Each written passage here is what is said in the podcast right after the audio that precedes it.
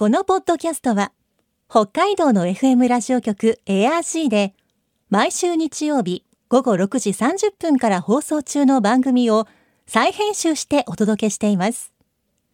世界の憧れ北海道ブランドぜひお聞きください。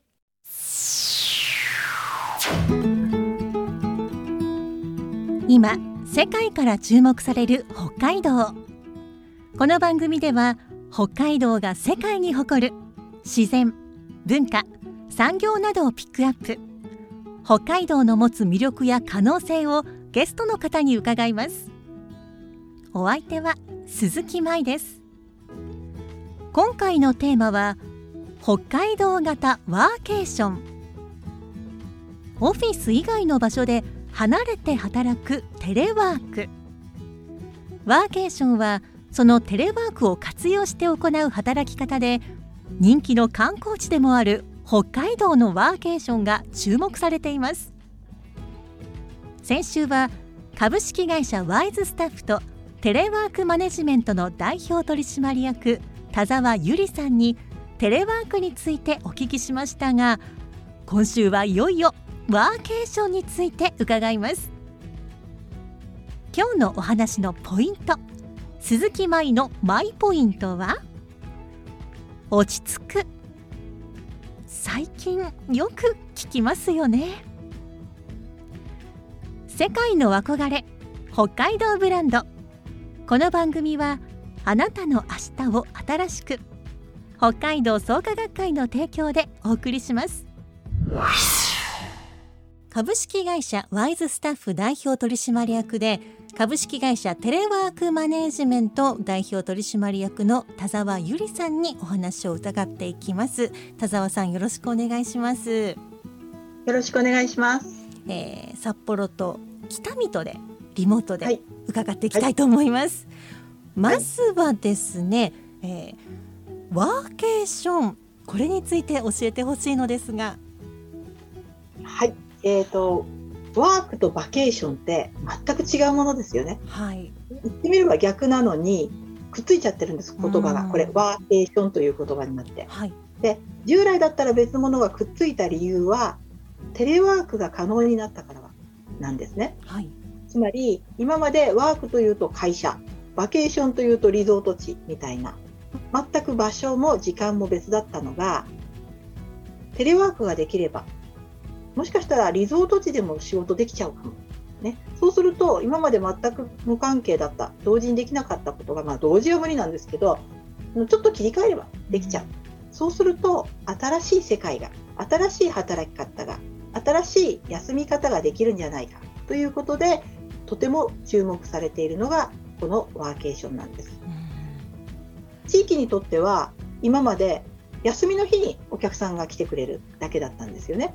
でそれが休みじゃなくても遠くの人たちが地域に来てくれるっていうのはとてもハッピーですし、会社側にとっても会社で仕事しろって言ってみんながなんか頭抱えてやってるよりは、えー、社員がとてものびのびとして仕事ができる場所で働けたらこれは両方にとってハッピーなんじゃないか。っていうのが、まあ、ワーケーションの一番のこういいところ根本にあるのかなと思っています。ちなみにこうワーケーションにも種類があるんでしょうか？そうですね。あの種類ってまあそこまで規定されてはいないんですけれどもあの大きく分けると仕事中心のワーケーションと休暇中心のワーケーションがあると思っています。うん。はい、だって例えば、えー、出張で札幌に行きます、はい、行きました、はい、で、えー、金曜日の夜に仕事が終わりましたで本当は帰んなきゃいけないんですけど、うん、せっかく札幌に来たから札幌で美味しいもの食べようとか景色見ようとか思った時にちょっと土日滞在する、うんうんうん、これは仕事メインでプラスアルファの休暇をつけたみたいな感じですよね。ですね。はい、これに対して休暇メインだとまあ、日本人ってなかなか、まあ、東京の人とか関西の人ってね北海道憧れなんですけどもなかなかその1週間も休み取ってね行けないんですよ。はい、でところがですねあの仕事気になるからちょっと休めても2日かなっていうお父さんが、えー、まあ、北海道に行った時にちょっと仕事ができる日を作ればそしたら1週間北海道に入れるってなると休暇がわーんって広がりますよね。はい。ですからメインは休暇なんだけどちょっと仕事をするワーケーションこれだいぶちょっと種類が違うんです。で種類が違う理由は、まあ、お金を出すのが会社か、えー個人かっていうところもあるんですけれどもこの辺りをちゃんと理解しておくとワーケーションが分かりやすくなるんじゃないかなと思います。ただねあのせっかくのお休みを潰してしまうようなあのお仕事の仕方ではなくてきっちりこうけじめをつけて、はい。ね、仕事の時間は仕事の時間って集中するのがポイントかなと思います。そこはきっちり切り替えていくわけですね。はいそうですねえーそれでは北海道らしいワーケーションの形これどんなものでしょうか？そうですねあの北海道らしいっていうともうやっぱり自然っていうのはもう話せないわけですよね。はい。ですから、えー、となんでしょうかねいろいろな、まあ、世の中ワーケーションって言われてもいろんな観光が日本全国ある中で北海道は一番こう自然の中でもうのびのびと仕事ができる場所がもうそこら中にあるというのが、まあ、北海道らしいといえばらしいんですね。ただですね私的にはそれだけだったらあの、まあ、自然のあるところは他にもあるっていう意味ではやはりこれは個人的なんですけれども北海道らしいワーケーションっていうのは北海道生活を楽しめるそういうワーケーションじゃないかなって実は思っています。うん。それは単に観光に行ってそこで、えー観光を楽しんで仕事をするんじゃなくって本州の人間、まあ、私ももともと本州でしたからにとっては憧れの北海道生活北海道で生活し北海道で働くっていうことを楽しむことができるワーケーション。というのが一番魅力的かな。だからできれば一地域にちょっと滞在していろんな人とこう交流をしてそして、えーできれば北海道らしさっていう意味では四季ですから、うん。4回ぐらい前、ね、来ていただいたりとか、はい。っていうのも北海道らしいかなと思っています。うん。あとはですね観光っていうち視点から言うと私はやっぱり北海道空港が多いので、うん。えーこう普通だとなんか行って帰ってくるワーケーションっていう感じがしますけれども、まあ、長期がの時間が取れるんであれば例えば道南から入ってそしていろいろ移動しながら、えその地域地域を楽しみながら、え仕事もしっかりしながら、え今度は道東からアウトするみたいなもうおそらく日本全国ワーケーションで盛り上がってますけど北海道ほどバリエーションのあるワーケーションを提供できるところはないんじゃないかなと思っています。まあ北海道広いですからね確かにこうバはいリエーションには事欠かないなと思いました。はい、本当に魅力的だと思います。うんえー現在までの道内でのワーケーションの動きこれはどんな感じになってるんですか？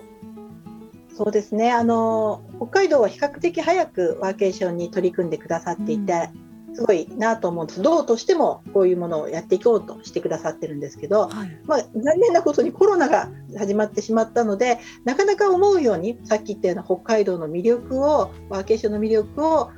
東京とか大阪の企業さんにお伝えする機会が実際来てもらえないっていう状況の中で、えーでもそれでもですねあの北海道として各地域に準備しましょうということで声をかけそしていろいろなプランを一緒に練ったりあるいはできる来れる時には来てもらいながら意見を聞いたり私が知ってるところはリモートであのこう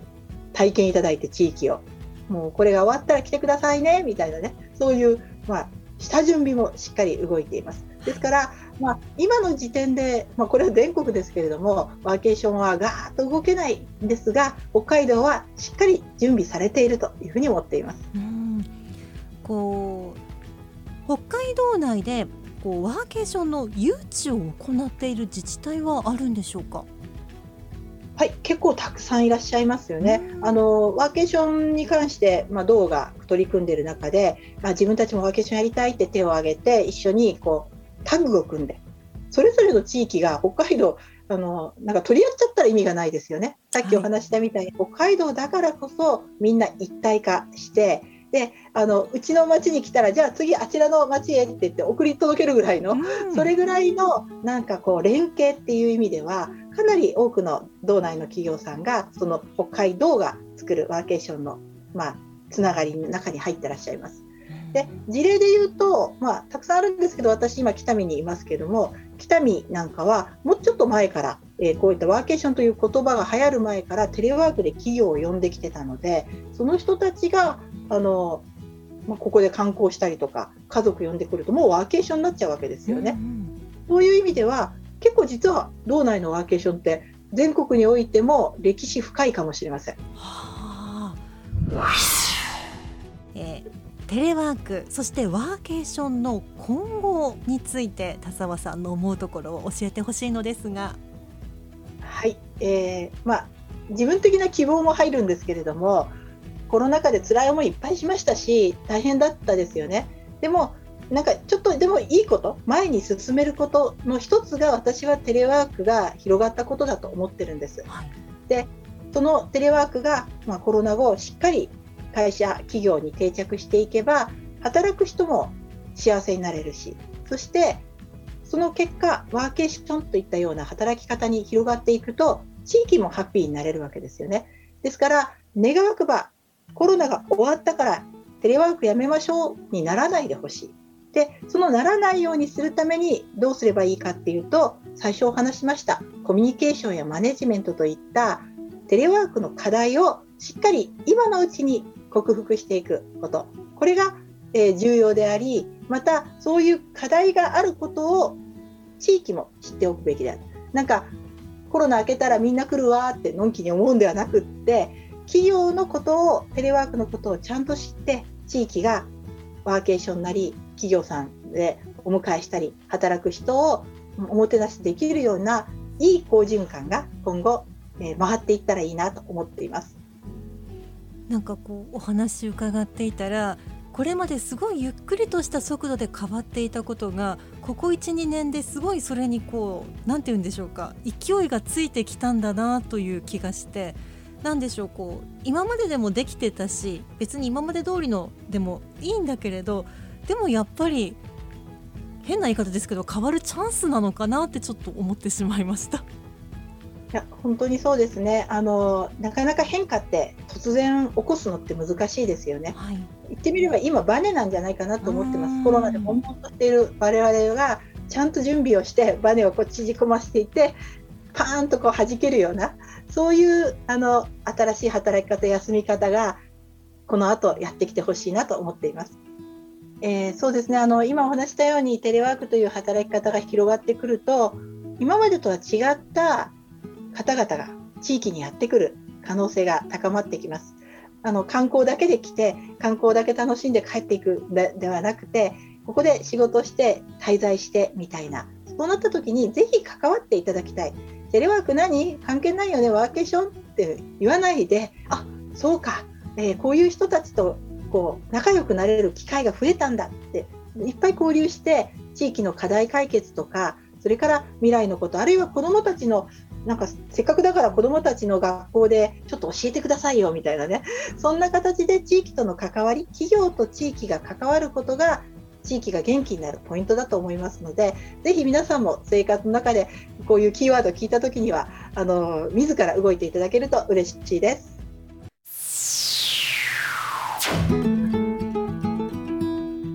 世界の憧れ北海道ブランド今回のゲストは株式会社ワイズスタッフとテレワークマネジメントの代表取締役田沢由里さんでした。今日のマイポイントは落ち着くということでコロナ禍が落ち着いたらというフレーズよく耳にしますがテレワークはコロナ禍が落ち着いた後も続けた方が効率が良いケースもたくさんあるでしょうしワーケーションこそ地域を活性化させるためにアフターコロナの社会で根付いてほしいものです。すでに北海道での準備は進んでいるということで北海道外のリスナーの皆様企業の皆様お待ちしております。さてこの番組では皆さんからのメッセージをお待ちしています。番組の感想やあなたの思う北海道ブランドなどぜひお寄せください。クオカード3000円分を毎月抽選で1名の方にプレゼントしています。詳しくは番組のホームページをご覧ください。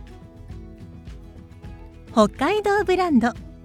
そこには世界を目指す人たちの知恵と情熱があります。来週もそんな北海道ブランドに元気をもらいましょう。ご案内は鈴木舞でした。世界の憧れ北海道ブランドこの番組はあなたの明日を新しく北海道創価学会の提供でお送りしました。